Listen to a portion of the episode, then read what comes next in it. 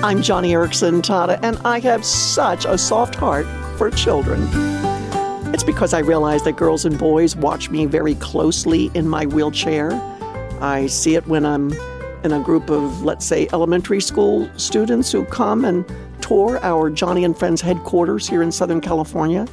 The tour usually involves a visit to my art studio. And if I am not doing something else that day at the ministry, always, always take time to pull up to my easel and give them a little art lesson.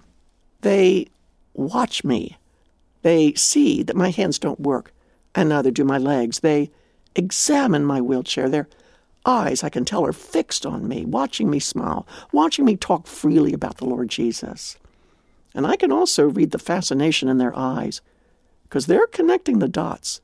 They're computing all this in their little heads, and they are amazed, like, how is it, they're probably thinking, how is it the special lady can draw holding pencils between her teeth? She doesn't walk, she doesn't use her hands, yet she's happy.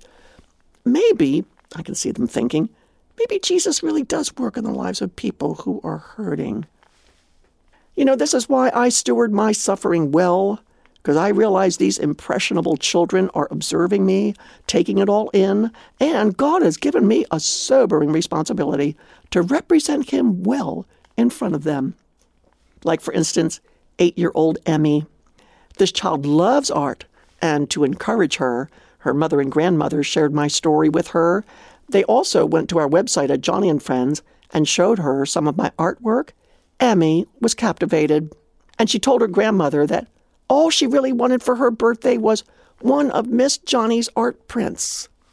Oh, my goodness. And so her grandmom went to our online store and purchased my pastel pencil drawing, The Nativity. She gift wrapped it and presented it to Emmy on her birthday. Her reaction? Well, I will quote her grandmother. She said, quote, Emmy was so overwhelmed with the gift, welling up with tears and stressing over and over how she will cherish it forever as an heirloom.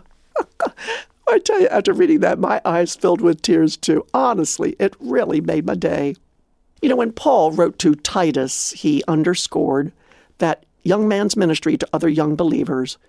And so Paul wrote to him, he said, In everything, set them an example by doing what is good. Show integrity, seriousness, and soundness of speech that cannot be condemned. Oh, friend, that's great advice for any adult, any parent or teacher. That's great advice for me when I engage with boys and girls, like Emmy, and all the other children like her who are inspired by my story. We adults, we just got to show integrity. We've got to take seriously our sphere of influence and be careful of what we say around little ones. Hey, I would love for you to see a photo of eight year old little Emmy. It is hands down over the top the most precious snapshot of her with my artwork. And I will be following up with her. Perhaps, uh, I don't know, sending Emmy my children's book on heaven. And you know what?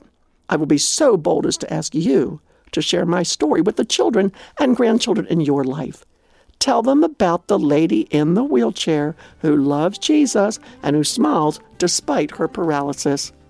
Show them my artwork or give them my book for Christmas. Whatever. Just visit the Joni and Friends store for all kinds of great ideas, especially for Christmas. Thank you for helping me share hope and hardship among young people in this new generation and see a photo of Emmy at joniradio.org. That's your good word today from Joni Eareckson Tada Sharing Hope.